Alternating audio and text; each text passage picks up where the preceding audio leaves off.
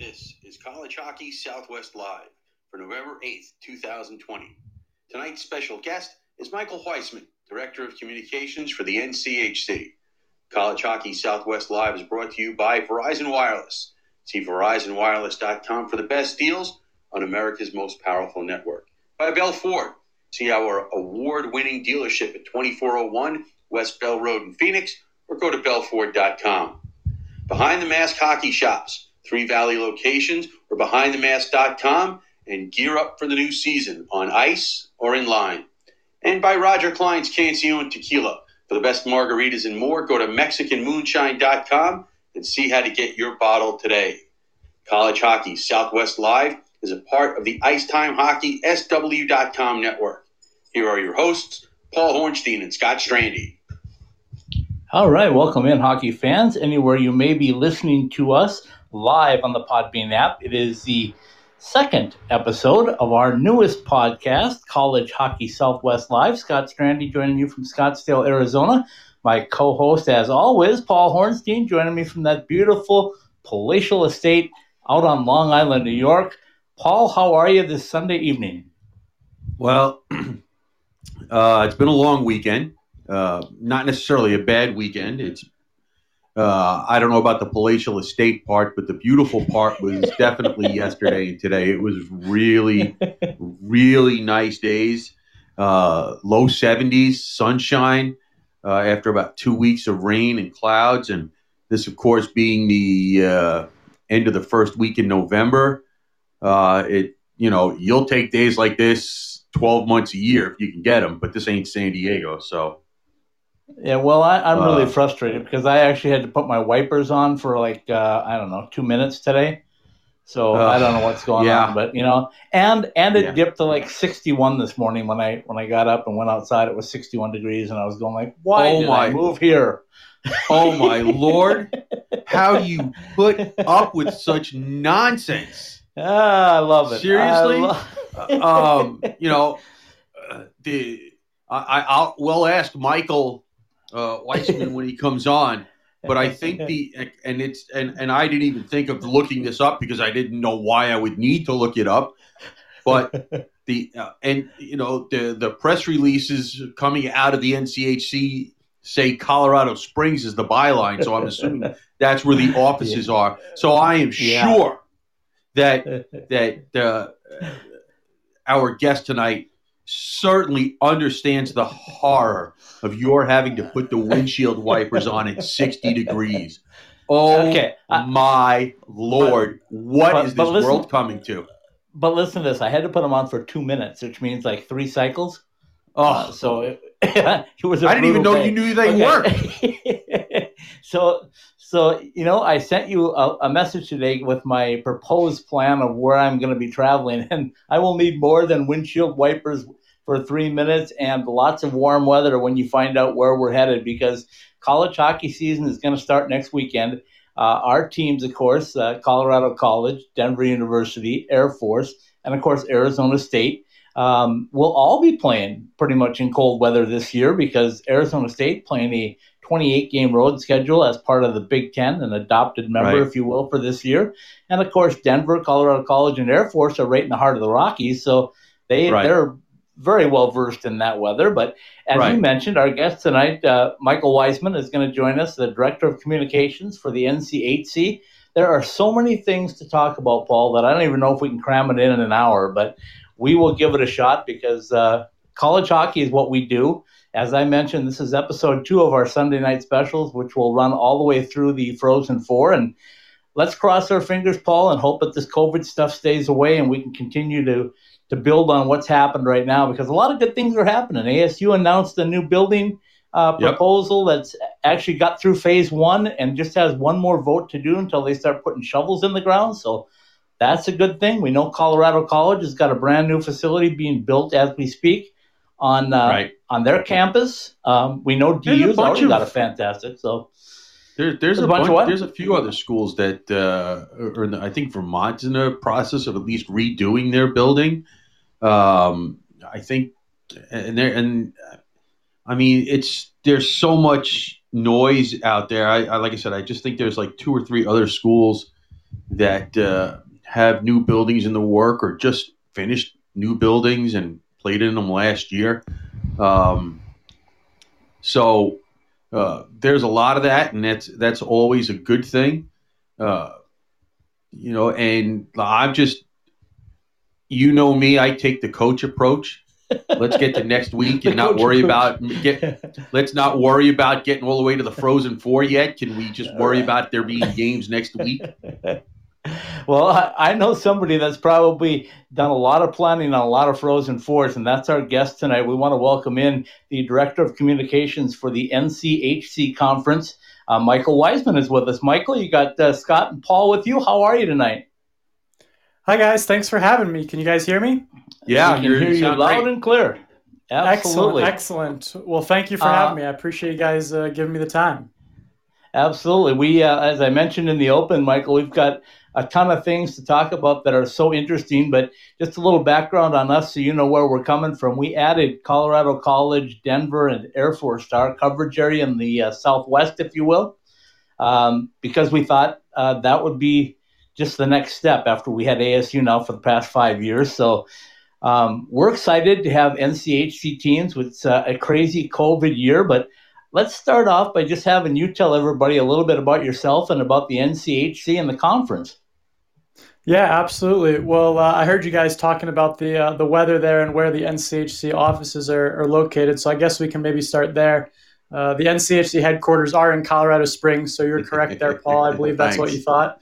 yeah. Um, so yeah, we, our, our headquarters are, are in are uh, close to the Broadmoor Hotel, um, if you're familiar with that, which is a very nice kind of resort hotel. Um, so there, we only have three people that are really kind of full time staff for us. So it's a very small office. And given the pandemic and everything, we've honestly not even been in there all that much. We've kind of been taking shifts or days of the week to, to rotate. But normally uh, it was three three people and small staff. But um, yeah, located in Colorado Springs. In terms of myself, I've worked for the conference for the last seven years. So I started kind of right when when they dropped the puck for their first games in, in October of 2013 prior to that, I was the sports information director at Miami University, so a member of the NCHC uh, in Ohio. There, I worked there for three years, and, and I was actually from, or I'm from Oxford originally, so certainly had some ties there to Miami. And the commissioner of the NCHC is, is Josh Fenton, who also worked at Miami when I was there, and that's kind of how I ended up uh, here with this job. So. Um, a little bit, little bit of background on me there, and, and a little bit about the conference, I guess. Well, Michael, uh, uh, one second, Paul, and I'll, i just want to quickly follow up on this. Um, Michael, uh, the uh, there are worse places to live than Colorado Springs. I've been through there twice this summer, and and many times before. But what a beautiful place to be! And and I know. Uh, uh, Jerry Cross always will put out a tweet every now and then of a beautiful sunset over the mountains or something. So uh, uh, there are worse places to be. I whined a little bit today because I had to put my. Go ahead. Uh, did he pop in and out there? Technical issues. All can right, so I I can hear you fine, Michael. I, okay. I, I, Scott's the guy that uh, uh, it sometimes he pops in and out. So I'll I'll ask the. Uh, well, I was going to say, yeah, he, he's absolutely right about Colorado Springs. We, I'm very spoiled, or we're very spoiled. Our office is not far from the mountains, and we have deer in our, you know, walking outside our windows or outside our office almost every day. And where I live, I live on a little lake, and I can see the mountains. So we're we're definitely spoiled, and, and I appreciate uh, Scott's frustration of turning on the windshield wipers. Uh, well, it's it's been it's been 70s the last week or so. It's supposed to get a little colder this week, but we, we did have a snowstorm in, in September, so it's not always perfect here, but but definitely sunny a lot of the time.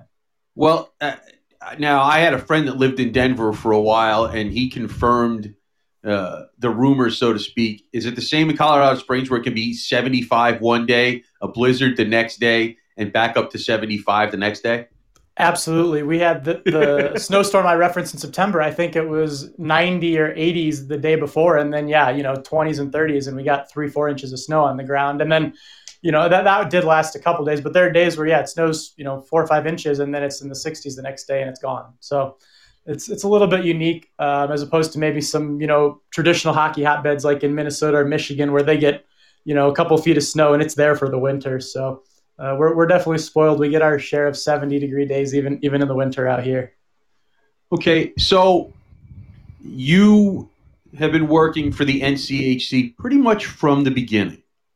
Now, I don't know if that means you were kind of there when the talk was going around uh, to form this conference, but can you give people a little bit of background because the two leagues that they drew from, the CCHA and the WCHA, um, were long and traditional uh, conferences in college hockey. Uh, is there any? I don't, I'm not looking for the word dirt is the wrong word, but uh, what was the mindset? And obviously they were right because this conference has been tremendously successful uh, at the national level. Uh, what was kind of the seed that was planted to make these schools decide, you know what, we're gonna we're gonna step aside here and form our own league? Sure, good question, and certainly one that, that comes up often. I think it really all started, honestly, with with Penn State um, and and their expansion program. Uh, obviously, I know Arizona State has modeled a lot from Penn State, and, and both have had success quickly, which is great to see. But when Penn State announced they were going to start a varsity program, and in turn that kind of forced the Big Ten's hand because they then had six already, you know, six all sport members uh, supporting men's varsity hockey. Right. That forced them to create the Big Ten Hockey Conference that we have now. And so when that was formed, that took Ohio State, Michigan, and Michigan State from, like you said, the traditional, you know, CCHA, which was a power conference, and it took Minnesota and Wisconsin, which were certainly two of the more powerful, uh, you know, and historically rich schools in the WCHA, and took them out of those conferences. And so I think it left uh, you know, I was at Miami at the time, so I was, right. I was somewhat involved with it, and certainly was dealing more with the CCHA side of what was going to happen than kind of you know knowing what was going on in the, the back end. But um, I think there was just some uneasiness both with a couple of uh, WCHA teams and CCHA teams about you know how sustainable those leagues would be with you know the quote unquote marquee or, or power schools not being there anymore, um, whether it's drawing crowds to your tournament or TV uh, you know, ratings, that sort of thing. So I think um, there's just some concern there in some of those schools, uh, whether it was Miami or the University of Denver. Um, I do have to correct you, Scott. I heard you say Denver University there. It's, it's University of Denver, even though I know they're they go by D, they go by DU. It's yeah, confusing. I know. They go by DU, but uh, I'll, I'll do that. I'll do there. that. Sorry. I'll had, had uh, no, I'll do that there. several times. I'll do that several times. Thank but, you for uh, doing that. absolutely. But uh, anyway, so yeah, so a couple schools like Miami and Denver and uh, North Dakota and even Colorado College. I think those four were kind of the original four that that started kind of having some conversations, meeting and meeting about you know what may or may not be, and then from there they kind of fleshed out what other teams might make sense and and we ended up with uh, well we we actually announced our conference in, in the summer of 2011 with six teams. Uh, and then later that that uh, year, we added St. Cloud State and Western Michigan as our seventh and eighth teams. But all eight teams were there when we we dropped the puck in 2013. Okay, so okay. and I and and to give you a little bit of background on myself, I grew up here in in New York City and Long Island. So uh, it, college hockey was not necessarily on my radar, so to speak. Uh, and even being an ASU alum, it got on my radar because they didn't have a team, and I always hated that. Okay. Um, but you had a chance, obviously, if you were at Miami, to work with one of the all-time coaches, Enrico Blasi, who's now an assistant athletic director, I think, at Vermont, Providence. New Hampshire, Providence. Providence. Okay, I knew it was up there somewhere. you're, you're in the right uh, vicinity. Yeah, I was in the yeah, I was in the right neighborhood. Uh, what was it like to work with a guy of that stature? Yeah, Rico was, was great to work with. Uh, and kind of a, a, funny story I mentioned, I'm, I'm from Oxford originally, which is where Miami's located. And when I was a little kid, I used to go to Miami games, and, and Rico played at Miami as well. And so right. I actually knew Rico when he was a player at Miami, and I was about five or six years old. Uh, my, my dad owned a couple bar and restaurants in the city, and kind of a small college town. So he would get to know the players. So I actually, you know, had, had known Rico, and I know their their current coach Chris Bergeron as a player as well. They played together, and um, so it was kind of fun, you know, remembering as a little kid getting to meet him, and then you know, 20 some years later, you go back to Miami and, and you're working for him, and so. Um, it was kind of neat to to see that and kind of have that unique relationship that we already sort of knew each other. You know, we didn't know each other right. that well, but um, yeah, to, to work with him, he, he's really a great guy, a true professional. Um, certainly, you know, knows what he's doing, knows what he wants, knows what he expects.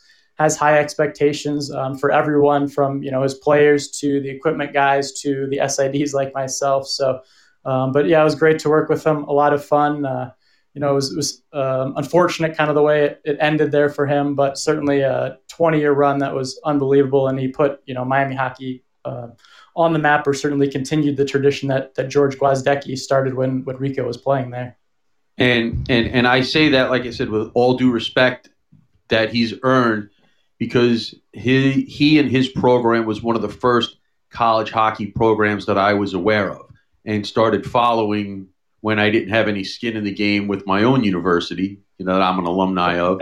so, um, so I, that question came, comes natural to me because I always rooted for him.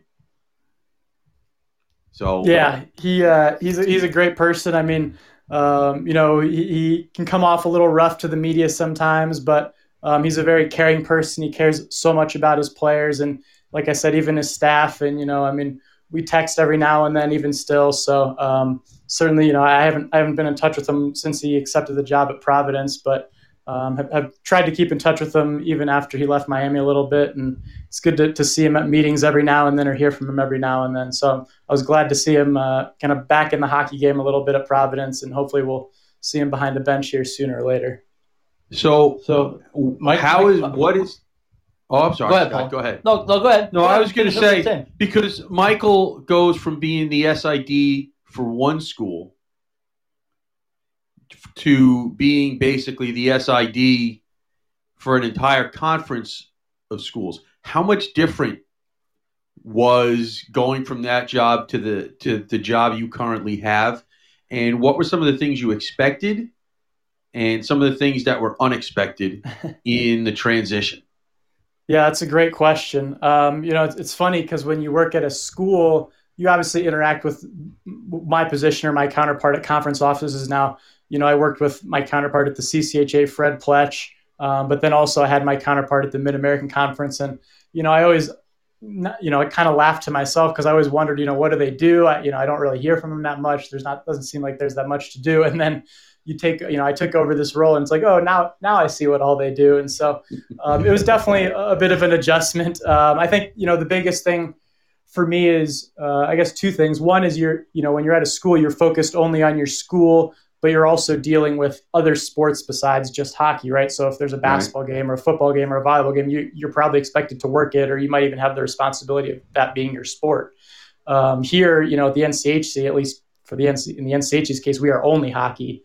Um, and so it's you know it's it's it was nice for me that I didn't have to worry about that Wednesday volleyball game or something. I, you know, for the most part, it was Friday, Saturday hockey games, and it was kind of nice to have a, a set week. But the other difference, um, I, I, think, was instead of you know again focusing on one team and having access to student athletes, where you really get all those behind the scenes stuff, and you can really get into the nitty gritty of one team, you know, taking the ice and in the locker room and stuff. You know, where I'm in Colorado Springs, I'm not with student athletes. I'm not near the teams and at the games often, or at least not that kind of access. And so, um, trying to figure out, you know, how do we still provide good content and and content that covers all eight teams instead of just focusing on on one team, right? So, team fan bases, we have, you know, I think the best fans in college hockey, and all eight teams have amazing fan bases, but uh, sometimes they can be quick to, to tell you if they think you know you're playing favorites for one team or something like that. So um, there was definitely some of that some of that adjustment where you know if you're if you're always kind of cheering for your one team when I was at Miami or you're at your school and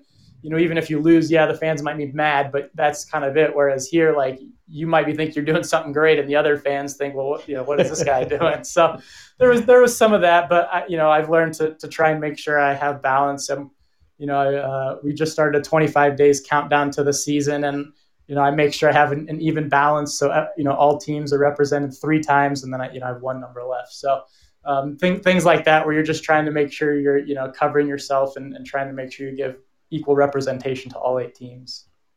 So unless okay, so, obviously all eight fan bases are mad at you, you're, you're wondering whether or not you're doing your job right, right? It's well, just see, like I, the broadcasters. I always say if all eight fan bases are mad at me, I'm doing my job perfectly, right? Because yeah, exactly. They, are all mad at me, so I must be doing I must be doing them equally because they're all mad yes, at me. Yes, yes, That's that was, but yeah, hopefully everyone is happy. But obviously, you can't can't please everyone. But we, we try to have fun with our fans on social media and try to represent all our teams well. Okay, so Michael, I want to ask you a two-part question here. Uh, 2020 has been uh, crazy for everyone, as we know, and um, with you guys really being the dominant conference uh, in college hockey, at least up to this point, and the rankings would say you still are. Um, how how has it been for you to deal with the pandemic and the loss of playoffs and, and not going to the NCAA tournament, and now having to refire that all and, and reignite the uh, the schools and the fan bases? Yeah, so I mean, going back to March, it was certainly a, a tough, tough couple weeks, or I guess week there. Uh, really feel for our players, student athletes, especially the seniors who you know didn't get a chance to really complete their careers as as they deserved, whether that was in our tournament or the NCAA tournament. Yeah, I feel for some teams like North Dakota who certainly you know had an amazing team, was number one in, in most of the polls in the pairwise. Minnesota Duluth going for a potential three-peat with with a loaded team. Uh, University of Denver was a top five team, so we really had you know several teams that we thought had a great chance to to compete for a national title and give us five straight. So that was certainly disappointing uh, for them. You know, kind of selfishly from a conference standpoint, obviously having to cancel our tournament uh, hurt us financially as well. Normally it would be in in uh, St. Paul at the Xcel Energy Center, home of the Minnesota Wild, and you know put uh, you know several thousand fans in there, and that's that's a big revenue maker for the conference each year. And having to cancel that certainly altered our plans and have to kind of adjust how we do things, even even looking at this year. So that's kind of putting a wrap on last uh, last season, and then yeah, like you said, firing up and, and getting ready to go this year. It was a longer off season, I guess, than than I'm used to, and I think most of us are used to. Obviously, we'd be over a month into the season in a normal year by now, so the fact that we're a week into November and haven't played any games is is a little weird. I mean, I, I will say I've enjoyed some free weekends, which is kind of nice, but uh, but but I think I'm ready to get back to the hockey. I mean, it's been since March, so it is that almost seven seven months we're going on now where we haven't had any hockey. So um, yeah, we're we're excited to get going. Like I said, we got our countdown. We're 23 days away uh, from dropping the puck at Baxter Arena. Um, we'll be announcing our schedule tomorrow, so hopefully fans can see that and get excited. And yeah, we're trying to re-engage the fan base. It's you know it's unique. I think everyone's kind of out of sync with the pandemic and you know what are the priorities and we realize you know in the grand scheme hockey's not the biggest thing and you know there's health and safety of our student athletes but also you know everyone out there and so um, trying to be sensitive to that but also get get fans excited and we feel we've you know got a good plan for the season and certainly for the start of it that that we can get the season started in a safe way. So we're excited to get going and get the fans excited, and uh, we think our student athletes will will be excited about it as well. Okay, you, you as long as you brought up. I think okay. you're going to say the same thing, Paul. But as long as you brought up the uh, the bubble, uh, it, it, another quick two parter. But how much did the NCHC uh, look at what the NHL was doing and the success of their bubble environment to create what you guys have done, at least uh, up until the new year with the bubble at uh, Baxter Arena in Omaha?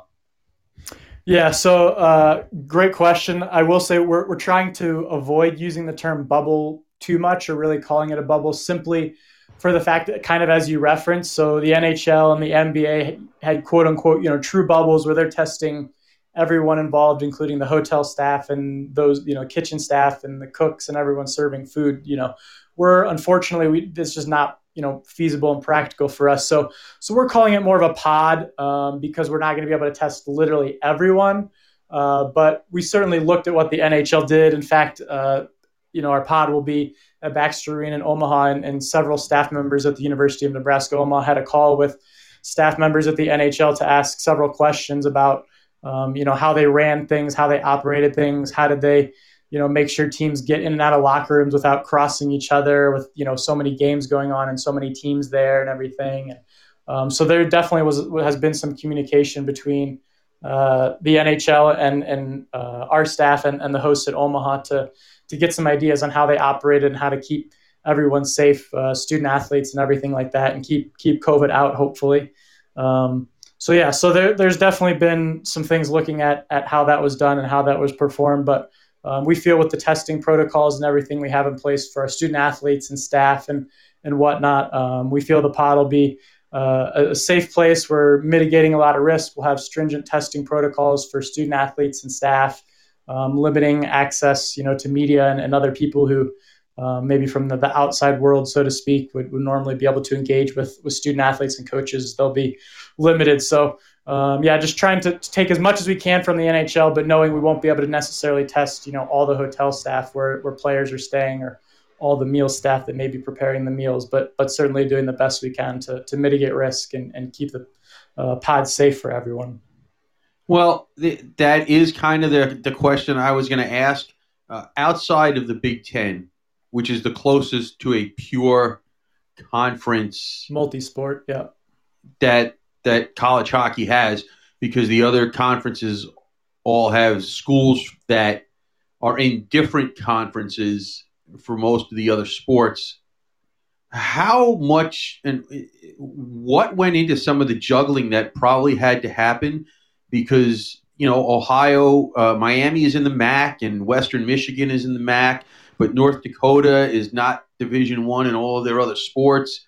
Uh, how much ju- how much of a struggle was it to coordinate all those various uh, protocols and league protocols and and local protocols in terms of uh, testing and keeping the student athletes safe? Yeah, that's a good question, and uh, it's definitely a, one that's taken a lot of meetings and, and time with athletic directors and our commissioner. And uh, just one quick correction: North Dakota is is all Division One. Uh, I'm sports, sorry, I apologize but, for that. Uh, the, but but Colorado College, who, who I know you guys cover, is Division Three uh, in in other sports other than men's hockey and, and women's soccer. Um, and we do have two Minnesota schools, St. Cloud State, Minnesota Duluth, who are Division two and other sports. So you are correct that we actually have Division one, Division two, and Division three schools uh, in our conference. And so definitely it, it, makes things a little more complicated. You're dealing with different budgets. You're dealing with uh, different multi-sport conferences and the decisions they make and how that affects the other teams on those campuses, right? So you referenced the MAC, right? So Miami and Western Michigan. I mean, they're dealing with FBS football. You know, that's right. You know, potentially an even bigger importance to them than hockey. You know, we we feel that you know all eight of our schools hockey is the top priority, or at least you know the one A priority. But but I understand where football FBS football certainly can can stand in that, and so you sure. know they're dealing with that. We've got North Dakota, Denver, and Omaha who are all in the Summit League. So uh, in one aspect, it's nice because all three of them are kind of on the same page. Um, but then, yeah, I got the, we got two D two schools, and Colorado College is a Division three school, and so you're dealing with that. And um, we sp- I know more about testing than probably I ever would have wanted to know about COVID and antigen and, and PCR testing. And um, but yeah, our commissioner's done a great job of kind of working with the ads on on what you know what their needs are. So you know, like you said, Division two and Division three schools uh, seem to be having a little tougher time getting the, the COVID tests that they need and the resources they need because their multi-sport conferences maybe don't have as easy access to those tests that the Mid American Conference or the Summit League do that can supply Miami and Western Michigan and North Dakota. And so those schools can request through their multi sport conferences, whereas we're handling maybe the Colorado College and Minnesota Duluth and St. Cloud State requests because it's not as easier for the D2 and D3 conferences um, to get those. So uh, I think maybe does that kind of answer your question a little bit of of working through some of that in, in terms of the protocols. We you know we've tried to follow what the NCAA protocols have been in terms of how many times we test and, and the types of tests. Um, and so we've developed our, our testing strategy and protocols a lot around that. Um, and that's kind of what we're planning on. I know the Big Ten, I think, is testing either every day or maybe six times a week. And we're looking at three to four times a week in the pod, as well as kind of during our regular travel starting in January. Uh, it'll be three times a week then, I believe. So, which which is what the NCAA is is either requiring or recommending right now. Uh, well, so, no, it definitely answers a question because it, it, these are, uh, you know, there's a lot of folks listening, including myself, that this is minutia that we can't get anywhere else. So I want to understand the minutia of it. Um, you should be, that's just the way my brain be, works, but you should be grateful you don't have to sit through those. Listen, I sit through enough teacher meetings. Believe me, I, yeah, I, would rather I'm sit sure. through yours. Yeah, but uh, yeah, no, I mean, you're right though. I mean, I, some people may find it interesting. It's, it, I mean, I guess to some extent, it's interesting to, to learn about the different tests and how they work and the effectiveness of, um, you know, an antigen test versus a PCR test is, you know, more effective. An antigen is not as effective. But if you do it more often, apparently it's more of it, you know, catches things more often. And so just looking at, you know, our different testing schedules and, and different strategies, but we'll certainly be uniform across, you know, all eight of our team. Well, certainly within the pod, part of the reason for the pod is, you know, we can control testing for everyone. It also allows our schools kind of, as you referenced, more time to get the supplies they need and their protocols in place and everything for how they're going to manage the testing once you know we go on campus and start traveling from place to place and they're responsible for the testing so um, everyone will be on the same page in terms of you know how often we're testing and when we're testing so in terms of that it's been great the ads have been great to work with and everyone understands you know how important this this is to having a successful season now one of them's got to get you a medical degree. yeah, I'm far from that. Our commissioner could talk much more about testing than I could. I, I just kind of sit there and listen to it. He, he's been meeting with doctors from the University of Nebraska Medical Center, and also he's got he's got deep deep dive into details there if you really want to know. so so Michael, you, you said that the schedules are coming out tomorrow, and we're all looking forward to that. So without giving too much away, can you kind of give us a, a a layout of what the pod will be like? How many games will you be playing per day? How many day, days will be played? Will there be days off? Obviously, somewhere along the line, and and it starts. If I'm not uh, uh, wrong on this assessment, it starts on the first of December. You are correct. So yeah, it'll run uh, almost three weeks, December first to December twentieth. Uh, Baxter Arena, which is the University of Nebraska Omaha's on campus uh, or near campus rink. Baxter Arena. So, uh, yeah, the, those three weeks we will have games six days a week. Mondays will be kind of the one day that there won't be any games, kind of reset the week uh, for everyone. But yeah, Tuesday through Sunday we'll have we'll have at least two games uh, almost every day. Tuesday through Friday, two games, and then Saturday Sunday will be three games. Uh, one game at a time. So you're looking at kind of a late afternoon and then an evening window on weekdays. And I think we're looking at noon, 4, and 8 p.m. Central Time uh, for our game time windows on on Saturday and Sunday. So uh, you can park yourself in front of NCHC TV or the television and enjoy a, a, triple header on the weekends here in December. But uh, that's kind of what the schedule layout looks like in terms of you know how we, we broke it down. Each team will play 10 games in the pod uh, against five different opponents. Uh, so two against five different opponents for 10 games total. Um, and the way we kind of looked at our schedule and, and it it's kind of two parts. So you have the pod, which is obviously what's first and what a lot of people are looking at, and then we have quote unquote your normal travel where you know team A travels to team B campus sites starting in January. Um, and so it's a 26 game conference schedule for each team overall uh, across kind of the two portions 10 in the pod and then 16 starting in January with the travel portion. Um, and just looking at the 26 games as a whole, because our conference is so spread out, as we've, we've kind of referenced and you guys alluded to, we have teams in Ohio, Michigan, Colorado, and teams in between. Uh, we kind of divided the conference up into divisions for just for scheduling purposes to help alleviate some travel. Um, and so the West Division was Colorado College, Denver, who you guys cover, North Dakota, and Omaha. And then the East was the two Minnesota schools, St. Cloud State, Minnesota Duluth, Miami, and Western Michigan. Um, and so everyone will play their division opponent six times throughout the season for 18 games, and everyone will play their cross division opponent only two times for the other eight games. Um, so those eight plus 18 is your 26 games, and all the cross division games will then be played in the pod to help alleviate travel. So that you know the Colorado colleges and Denver games to Miami and Western Michigan those will all be played in the pod in Omaha to help alleviate travel. So that was some of the thought behind that. And then in the second portion, there'll still be some longer trips, but um, it's mostly bus trips. There may be a couple flights, but um, again, it's all divisional play. There won't be any cross divisional travel, so the trips shouldn't be nearly as long starting in January in the second half of the season. Uh, so, I assume that quick, Omaha. One quick follow up that, uh, if I could, Paul. Um, okay. The uh, is the entire schedule coming out, Michael, or are you're not doing like what the Big Ten did? Big Ten brought us up until the first of the year, and then uh, we don't know what's happening after that or what the schedule is. I'm sure they do, but we don't. Uh, you're you're releasing the whole schedule tomorrow, or is it just the the, the pod schedule?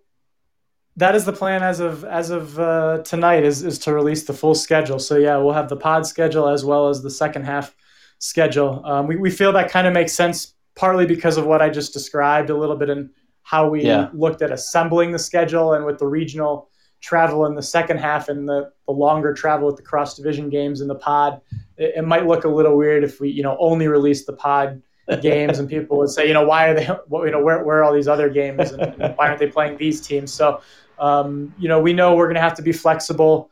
Uh, we see what's happening in college football. We're not naive to think that, you know, we may not have to move a series or postpone a series.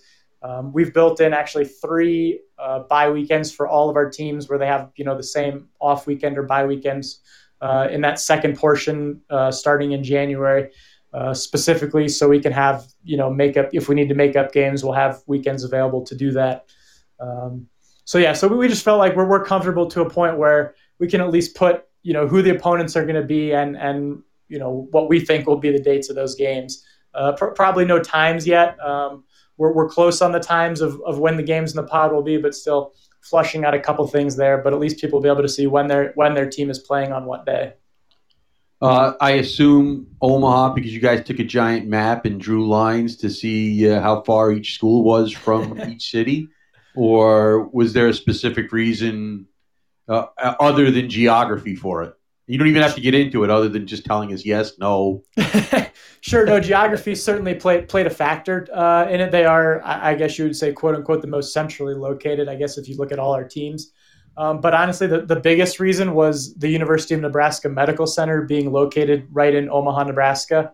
Um, as I mentioned, the health and safety of our student athletes and our staff and everyone involved is is of the utmost importance. And we felt like having a world-renowned center for infectious disease, and uh, you know it's known for its its research and, and medical in the medical field and, and diseases. Uh, having that right there in Omaha, you know, God forbid we have a problem, or even just to help us, like I, I, mentioned, our commissioner has been talking to some doctors at UNMC, and they've been helping us flesh out our protocol and what makes sense and what are the safest ways to go about doing certain things. And so, um, having them there, I think, was was honestly the number one reason certainly the, the geography and, and you know all of our teams being able to bus there was was another consideration. Teams not having to fly to the pod, um, but yeah, I, I, can't stress the medical side and UNMC being there is is probably the biggest reason. And they'll be helping us collect you know specimens uh, with a with a partner there is called Regional Pathology Services, which is kind of a portion of UNMC. Uh, we'll actually be overseeing you know the on-site testing and collection and, and all that. Um, so that we just felt you know the most comfortable by having them right there. Um, and and the University of Nebraska Omaha Chancellor Dr. Jeffrey Gold is also the UNMC Chancellor, and so he's been able to help us, uh, you know, procure some tests and and stuff, um, you know, at a, a, cheaper lower cost maybe than we normally would on our own. So.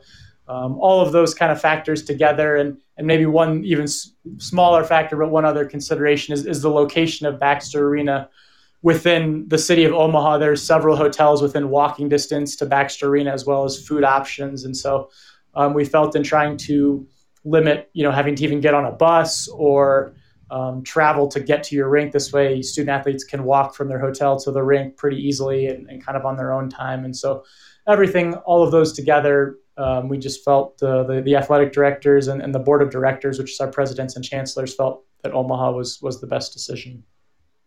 Uh, how many okay, ice so, sheets are in Omaha? Because teams got to practice, right? Yep. So Baxter Arena has two sheets. Uh, okay. We'll only be playing one game at a time.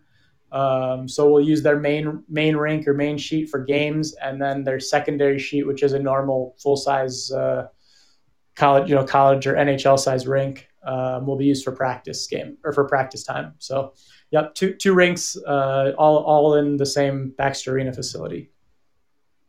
So, so Michael, uh, you know, when when all this COVID stuff came about, and then as uh, conferences and the NCAA and things started to uh, to reorganize and get ready for what was going to be uh, an unusual 2020 2021 season, uh, a lot of talk was out there about um, the independents. LIU came on board in April. Uh, Arizona State, an independent. And and one thing the NCAA said, nobody will be left out. Everybody will have a chance to play. And uh, as we know, ASU uh, was adopted by the Big Ten, or however they mutually agreed to go to the Big Ten. But uh, sure. was there discussion uh, with with ASU too, uh, with you guys, or, or, were you considering that, or is that something you can talk about? Uh, yeah, I can touch on that a little bit. Certainly, you know, we understand the predicament that some of those independents that you referenced, Arizona State, and yeah, we were thrilled to see Long Island University out of varsity team in the middle of the pandemic. I think maybe surprised a few people, but certainly we're, we're happy to have another hockey team. And, and Paul, I mean, you, you out on Long Island. I mean, now you got a team to, to, to watch in person, right? So well, uh, if, if if they let anybody in. Well, that's true. That's true. But, but down, down the road, you'll have you'll have that opportunity. Oh, I look forward to it. I, I I actually when I actually go into the building I work in, I'm like ten minutes from the campus. So yeah, uh, that awesome. works out good for me. Yeah, that's uh, that should be good. I know they they partner with Atlantic Hockey, so we're, we're happy to see they'll have some games to play as well. But to, to answer your question, we did have some initial discussions with Arizona State. Uh, you know, our, our, commissioner deals more with that than myself. I'm not sure how far the, those discussions got, but certainly we understood the predicament they were in. You know, with most conferences, including the Big Ten, uh, saying they weren't going to play non-conference games. Hockey East, I believe, has said they won't play any non-conference games. Um, so I know that wiped out a lot of their schedule. Uh, so we understood that the tough spot they were in, and, and, we wanted to try and help them out. And given our location with Colorado College and Denver, you know, basically and Air Force, the closest teams to Arizona State, you know, somewhat we made made sense to, to help with them. Um, you know, how that would have worked, I'm not totally sure. Part of our issue is we are we have eight teams, um, and so adding Arizona State to that mix is makes us an odd number at nine, and so then someone is kind of sitting on the sidelines every weekend, or you know whenever you're playing, so to speak. Um, and so that was a little bit of I think the, the tough spot we, we we had. And now once we went to the pod route, um, I know we had a little discussion with them there because we, we thought you know maybe they would be able to come there and play some games, but ultimately they they were able to, to come to a good agreement for them with with the Big Ten and, and went that route. So um, we did have a little bit of discussion with them. I don't know totally how far it got, but um, there was a little bit of discussion of them potentially coming to the pod. And, but but the odd number I think was was a little bit of the sticking point there. The Big Ten with seven teams uh, could more easily accommodate I think Arizona State. Yeah, that all totally makes sense. Um, before we let you go, I want to talk a little bit about hockey because uh, the polls have come out uh, the last couple of weeks, and the NCHC has got some really um, lofty teams, if you will, up top like you would normally see. So tell us what you know, um, if you can, and kind of a thumbnail of the teams uh, that are at the top North Dakota, Denver, Minnesota, Duluth, all of those uh, normal powerhouses, and what you expect out of them this year. Yeah, absolutely. Uh, it's great to see three of our teams there in the top top five, top six of the preseason polls, which I think is pretty much where they unfortunately left off last season with with some unfinished business. I know at least uh, a couple of the schools felt that way. But yeah, I guess I'll start with with North Dakota number one in both preseason polls. They bring back um, almost their entire team. Jordan Kawaguchi, who was the the Hobey Baker runner up last year to Minnesota Duluth Scott Perunovich, uh, not to brag, but another NCHC guy who won it. Uh, now with the St. You can brag all you want. I'm a UMD alum, so go ahead, brag it up. There you go. And, I'll, I'll throw this out there right now, Michael. I, I'm I'm I'm staring at my back-to-back national championship hat that I picked up this summer when I went back up to campus. So go ahead, go ahead and take it from there. there you go. Yeah, absolutely. Well, we're happy to have a bulldog uh, leading the podcast here, but. Uh, but yeah, so they, they uh, brought back Jordan Kawaguchi. I guess Jordan decided to return. Um, I, I, know he had several offers to go pro. Um, he's, he's undrafted, so he kind of had his, his pick of teams. Um, but he decided to come back, I think, partly because, you know, like I said, they felt they had unfinished business. They didn't get to to win that national championship like they maybe felt they were on on path to, or at least uh, in position to, to have a chance to win. Um, so they bring him back. They bring back Matt Kiersted, uh, Kiersted, excuse me, a senior defenseman um, who will be another undrafted player who had NHL offers and decided to come back. Um, and then they do have several talented drafted players. Jacob Bernard Docker, a first round pick of the Ottawa Senators. Shane Pinto was the NCHC Rookie of the Year last season, also an Ottawa Senators draft pick. So uh, they bring back a lot of talent, and they also added some guys. They added Jake Sanderson on the blue line, who was uh, a top five pick, draft pick uh, in the past uh, this this or I guess last month now in October. Uh, uh, also going to Ottawa, they, they like their North Dakota guys. So. Um, so yeah, North direct Dakota. Flight, North Dakota. Direct flight. yeah. yeah, yeah. Don't don't worry, and don't worry about the calendar because nobody can keep track of it anyway. So don't worry about it. Yeah, uh, yeah, exactly. Yeah. Well, normally the draft is in June, so I was a little thrown off there. But uh, but yeah, so so North Dakota certainly have understand why everyone thinks they you know they they're at the top there and have a good chance to to be there at the end. Uh, Minnesota Duluth. uh, I guess technically still the two-time defending national champions since no one was crowned last year. Uh, they certainly lost uh, a bit more than North Dakota, as we mentioned. Scott Perunovich, who did win the Hobey Baker last year, turned pro after his junior season, signed with the St. Louis Blues.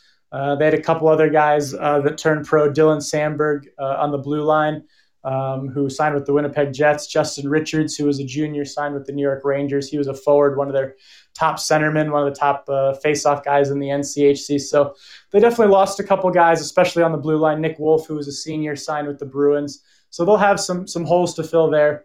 Um, but but they still have plenty of plenty of firepower uh, up front. They have the Cates brothers, Nick Swaney, who's a Minnesota Wild draft pick.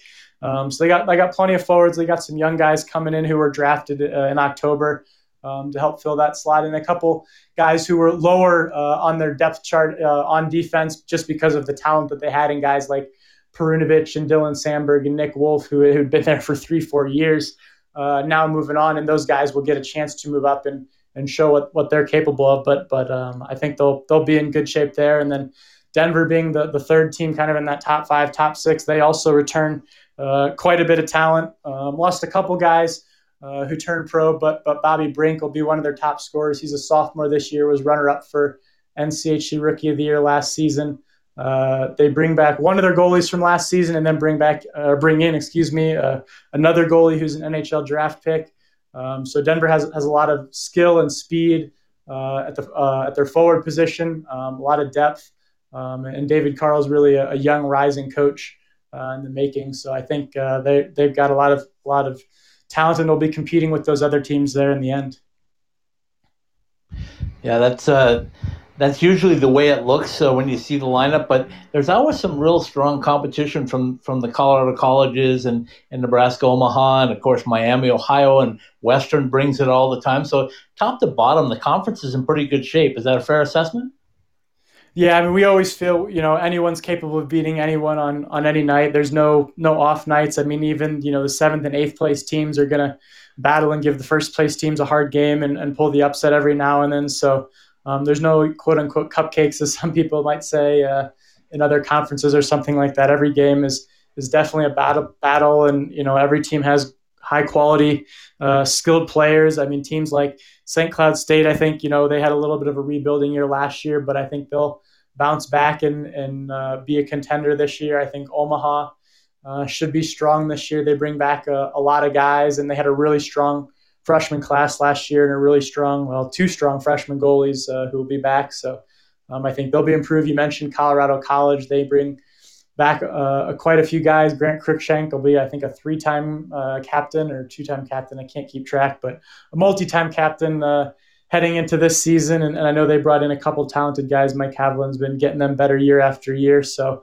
Uh, yeah, I think all the teams will be, uh, even the lower, you know, quote unquote teams that finished lower in the standings last year will be be better this year, and it'll be it'll be a tough fight to win the Penrose Cup as it always is. Paul, do you have one more for well, Michael, and then I'll finish up well, with uh, just the arena thing. Yeah, no problem. Um, you know, as as I was going to say, you know, everybody talks about the three teams in the top five, uh, but you also have uh, Western in in the top twenty, and you know the other programs are, are also long story programs and each brings their own uniqueness like st cloud plays on an olympic sheet um, as does cc yep well at least for the colorado colleges so yeah. th- these things when you got to go on the road to play teams in this conference there there are no days off yeah for sure i mean a lot of people are familiar with Ralph Engelstad Arena where North Dakota plays, and you know a lot of people think that's the toughest place to play. But I would say if you ask most players in our league, they'll tell you Western Michigan's Lawson Arena is is the toughest place to play. At least at least when it's a packed barn with with the Lawson Lunatics, their their student section rocking. I mean, they are they are probably the loudest uh, student section, or at least one of the loudest student sections in the country. Um, and they, they are prepared. They know who the opposing team players are, and then the chants. And um, some are not always uh, safe for television or radio or the younger crowd, but it's yeah. it's definitely entertaining. And yeah, it's it's a hostile place, tough to play. I mean, uh, you know, Western Michigan, like you said, they're ranked uh, in the preseason. They had six guys sign NHL contracts this offseason. So um, they were very talented. They finished uh, fourth last season and lost you know a handful of guys, so maybe a little bit of a, a rebuilding year, but never never count out Andy Murray and a Western team. They, they've still got plenty of guys coming back and bringing some guys in. So um, yeah, it's Western is a tough place to play. I guess the only team I haven't really mentioned is is my old school Miami. Chris Bergeron heading into his second year there. Um, you mentioned, you know, all our teams have some history there. Miami was, gosh, a minute away from a national championship yeah. 11 years ago, yep. um, and then went to back-to-back Frozen Four. So they certainly have the tradition there and uh, a beautiful rink. I know maybe I'm a little a little biased having worked okay. there, but um, you know, all our facilities are great. But um, they have, they have a nice rink and. Um, I'm sure Chris will get them them back uh, towards the top of the standings here in the next uh, couple years. Okay, well, here's my last league wide question. Ahead, Hold on, Scott. All right. Besides the money, I'm probably going to have to dish out for NCHC TV. How many games are are expected this year to be on the, the involved in the CBS uh, Sports Network deal? How many games will be on CBS Sports Network? Yeah. Uh, so our contract with them uh, calls for eight games. Okay. Um, so that's that's what I would expect. Uh, I know our commissioner has been in communication with them. Obviously, given the the challenges of putting a schedule together this season and uh, just kind of all sports in general, right. Um, we, we haven't been able to finalize which games will be on there yet. But uh, I think we're planning on having our eight games as usual. Typically, they don't start showing our games until kind of that second half of the season, starting in kind of mid January, right. once college football wraps up a little bit. Um, so I suspect that'll be the plan. Um, I know there has been a, a, little bit of discussion about whether they would take a couple games from the pod in Omaha, but I, but I'm not sure that, that that'll happen. So I would guess that we'll have kind of our eight games on CBS Sports Network Friday nights.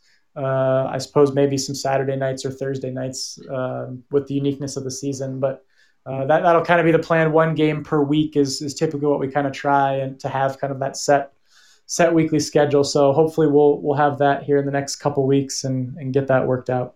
And for and, and I assume that that does not include the conference tournament. Correct. Yes. Yeah. So okay. Eight regular season games, and then yeah, CBS Sports Network uh, has always broadcast our Frozen Face-Off, both semifinals and the championship game. So eleven games altogether. Okay. Yep. Okay. Well, we appreciate your time. I uh, I know we kept you longer than we probably anticipated, but like I said, we had a lot to talk about. So thanks for hanging yeah, no. in there with us, Michael. The the final question I had for you is, uh, like I said, I've been through Colorado Springs a couple of times this summer as I passed through to Minnesota, and um, that facility that's coming up at Colorado College is, to me, it, it's just unbelievable, and it's the epitome of college hockey because I grew up in northern Minnesota, and when I see that building on that very small campus, but yet built right in the residential area of, of, of, town. How excited is the conference and you guys in, as a whole to have that new building and that new environment right there at Colorado College? Yeah, I actually got a tour of it uh, a couple weeks ago, and it's it's going to be a beautiful barn for sure. Uh, you know, I mentioned I, I, really like Miami's, and and it's going to be, I think, pretty similar to that. So it, it should be absolutely gorgeous. Um, it's got a you can see the see the mountains right outside there. Like you said, it's right on campus. I know some of the freshmen and sophomores live across the street from it in their dorms. Um, they're going to have their own, uh, or at least a workout facility right there in the building uh, in Robson Arena. Um, I think it's going to seat about 3,500 people. Um, and then they'll also kind of have some standing room around the concourse level where people can sit and have a drink and kind of have like bar stools and a little bar ledge or uh, bar top there. Um, so they'll have some suites, um, it, a nice press box. Really should be be top notch. Um, I know the the staff at CC is is really excited about it.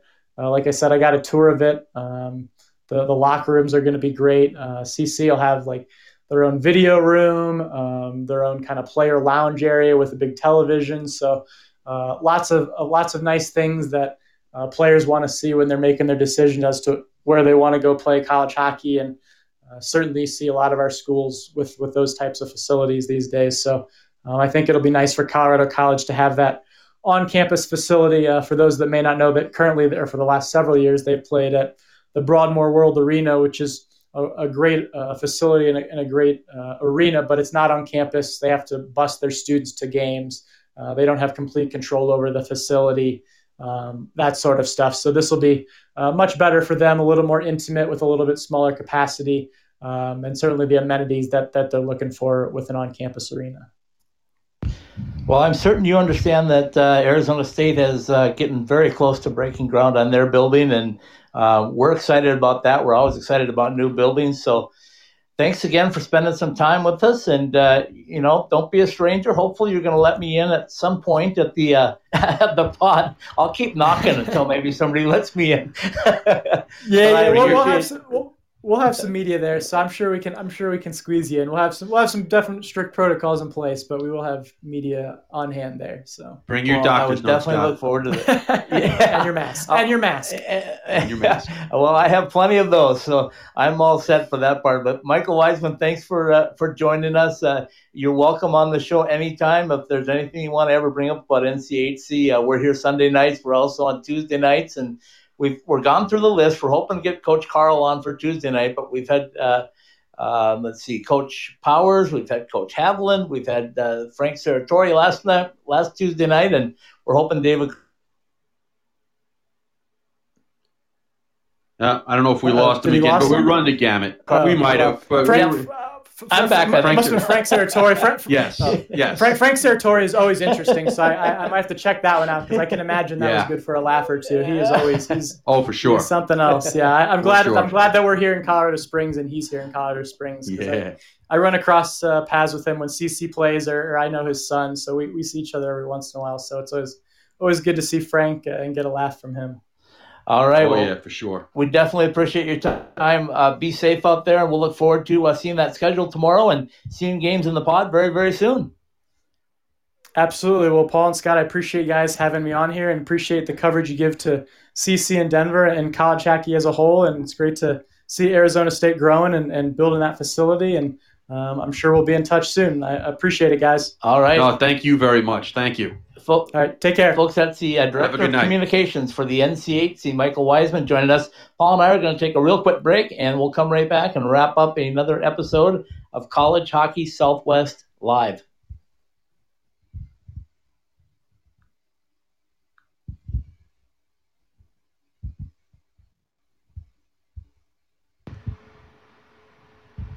Well, maybe we will. We're having a little uh, technical. That, well, that was a really quick break, now, wasn't it? well, I was going to play something for us here, but uh, we're having all kinds of problems on the technical side tonight. So I don't know what the problem is, but uh, we're back. Uh, oh, look at here. Bell Ford, well, Bell Ford jumped we know on. whose problem it is. Hold on. Bell Ford, the Arizona Ford Giant. Come in and check out our great deals on the remaining 2020 Fords, as well as the new 2021 models just arriving like the new E450 pickup truck during our summer outdoor and SUV sale. Voted the number one Ford dealer in Arizona by Ranking Arizona, we will do what it takes to make your car buying experience safe and convenient. Shop online at belford.com. We'll bring everything to you on your schedule. Schedule a test drive. Need a repair? We'll come pick up your vehicle and bring it back to you. Our sales and service professionals are ready to help in any way to make sure you are happy and satisfied. Go online to belford.com or call us at 602 866 1776 and let us show you why we've been the dealership that keeps Shane Doan coming back year after year.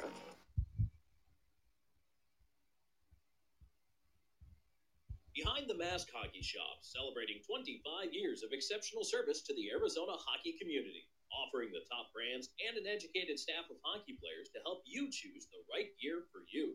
Visit any one of our three Valley locations or check us out online at behindthemask.com.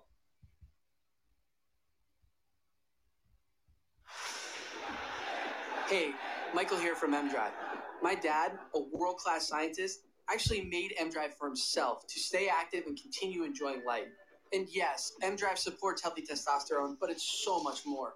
mDrive is the everyday supplement to fuel your drive with more energy and more strength. Listen, we'd love for you to try mDrive too. Visit mdriveformen.com and we'll give you 20% off your first purchase. Just type in the code DRIVE at checkout. Refine your prime with mDrive. At the heart of any good cocktail is the quality of the spirit used. And if you want to make the best margaritas, or if you just want a straight shot of the best tasting tequila, then Roger Clyne's Cancion Tequila is the brand for you. Award winning Roger Clyne's Cancion Tequila has the taste you want to make perfectly blended cocktails, whether you're celebrating an overtime game winner with friends or relaxing by the pool after a long workday. Find your bottle, be it in Arizona or elsewhere in the U.S. Visit us at MexicanMoonshine.com. Roger Clyne's Cancion Tequila, award winning taste since 2011. All right, we're back. College Hockey Southwest Live, our Sunday night podcast covering NCAA hockey. Paul, it's exciting because next Sunday night there will be a hockey game going on, I believe. Uh, well, we're we, I guess we still don't know the time, but uh, either before, during, or after our uh, our show next week. So that'll be fun, huh? Well, who knows? I mean, let's let's let's hope that uh, there are games next weekend. Uh, I, at this point, I don't take anything for granted, schedule or no schedule. Um, the uh, the season's supposed to start next week, and I'm knocking on wood here that uh, it, does happen. Uh, there's there's uh, it's it's exciting stuff, obviously, because the season starts, uh, and from an ASU perspective since we, you know, the, the two uh, NCHC schools will not be playing till December 1st. Um, there's the uh, ASU start of the season as their season kicks off at Michigan. You know, nothing like going right into the fire right off the bat. Number and, 12 team in the uh, country. Are, yeah, and there are some, well, just about every team in that league is ranked. So, um, and there's some Atlantic hockey uh, games next weekend as well. I'd have to I have to refresh my memory on whether or not Air Force is playing next weekend, but I know that Army is playing LIU in LIU's first game on Saturday night. So you know that's always cool when you have an expansion team, so to speak, uh, playing its first game.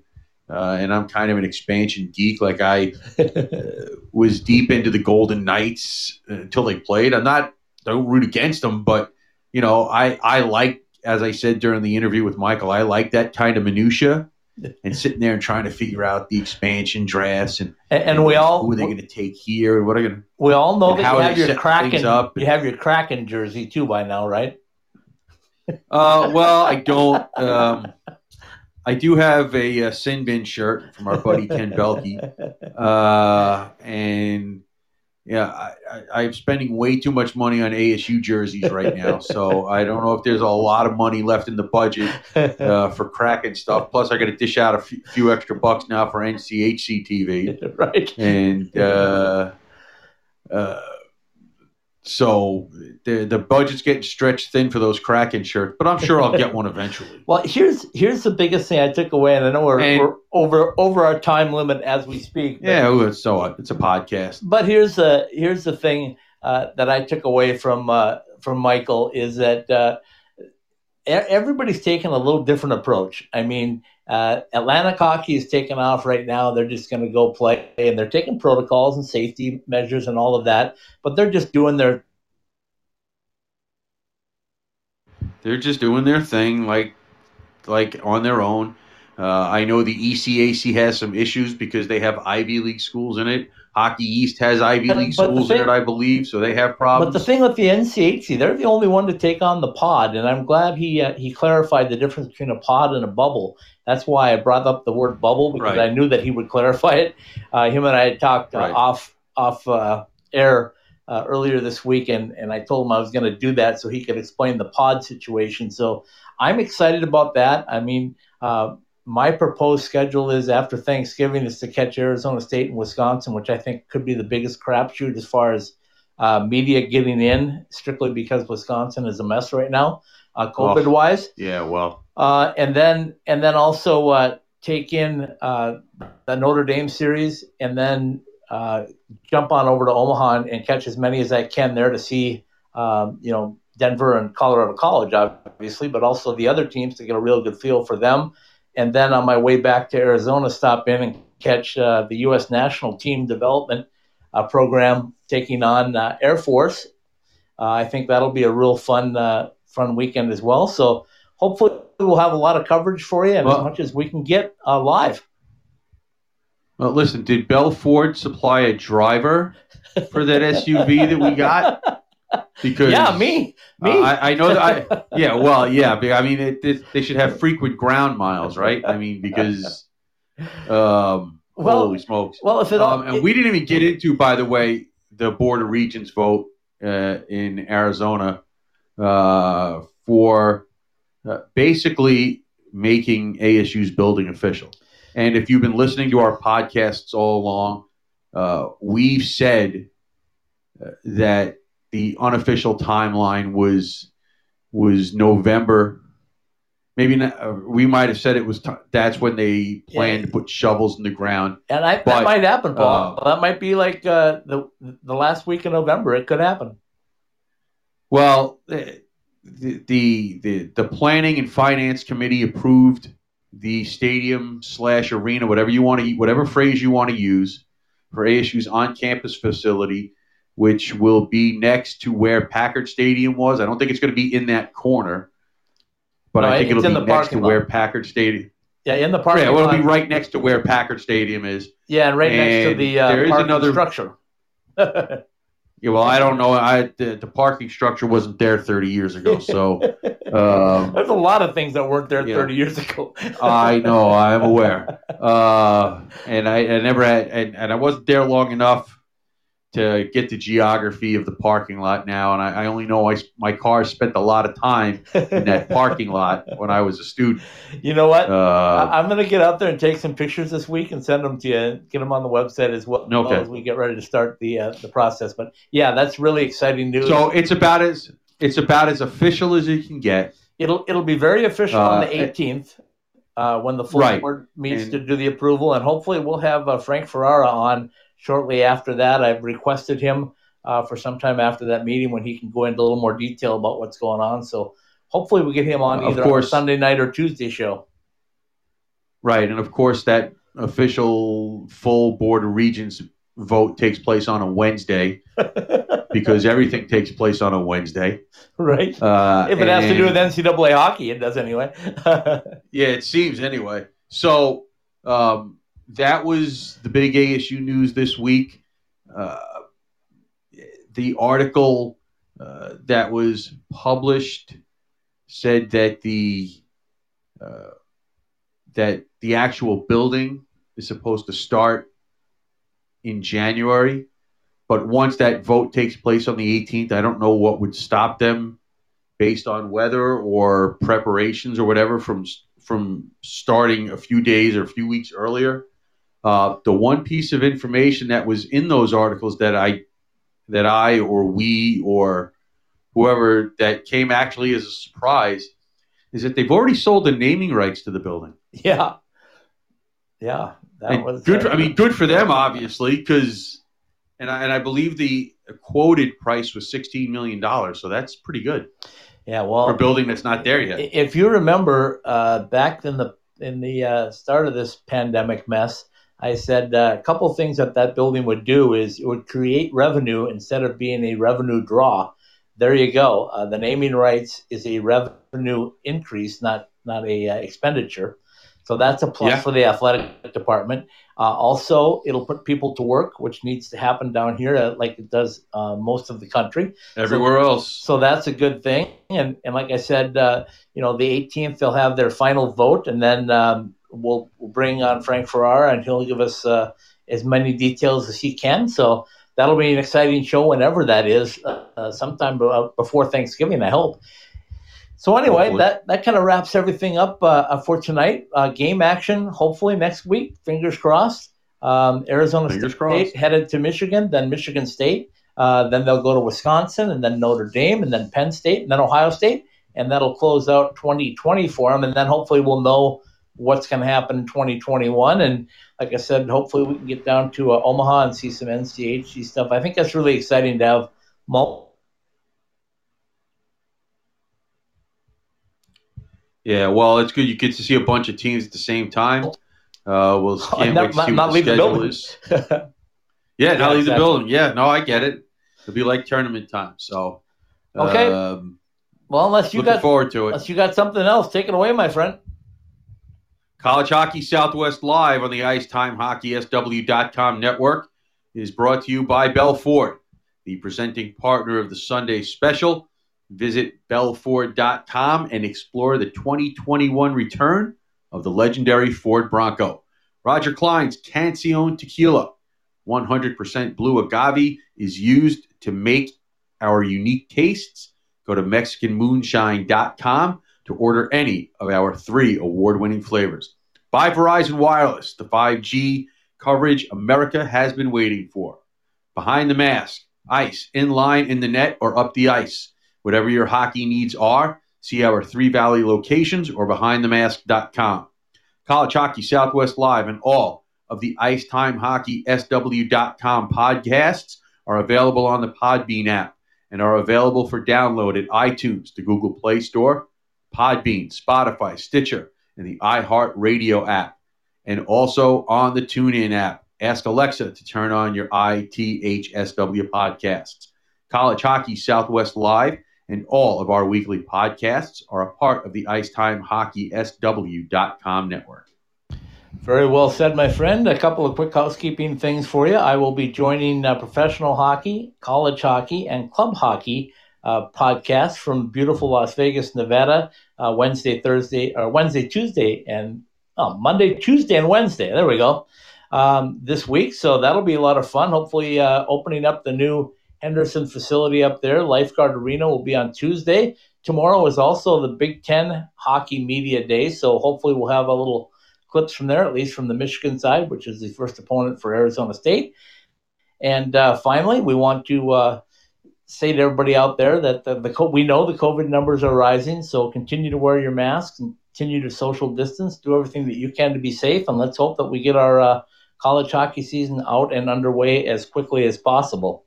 We'll say goodnight with a little uh, De Niro from Roger Clyne and the Peacemakers. Paul, uh, we want to thank you. We also want to thank our special guest, Michael Weissman, the uh, Director of Communications from the NCHC Hockey Conference. Have a good night. Have a good night, folks. Thank you.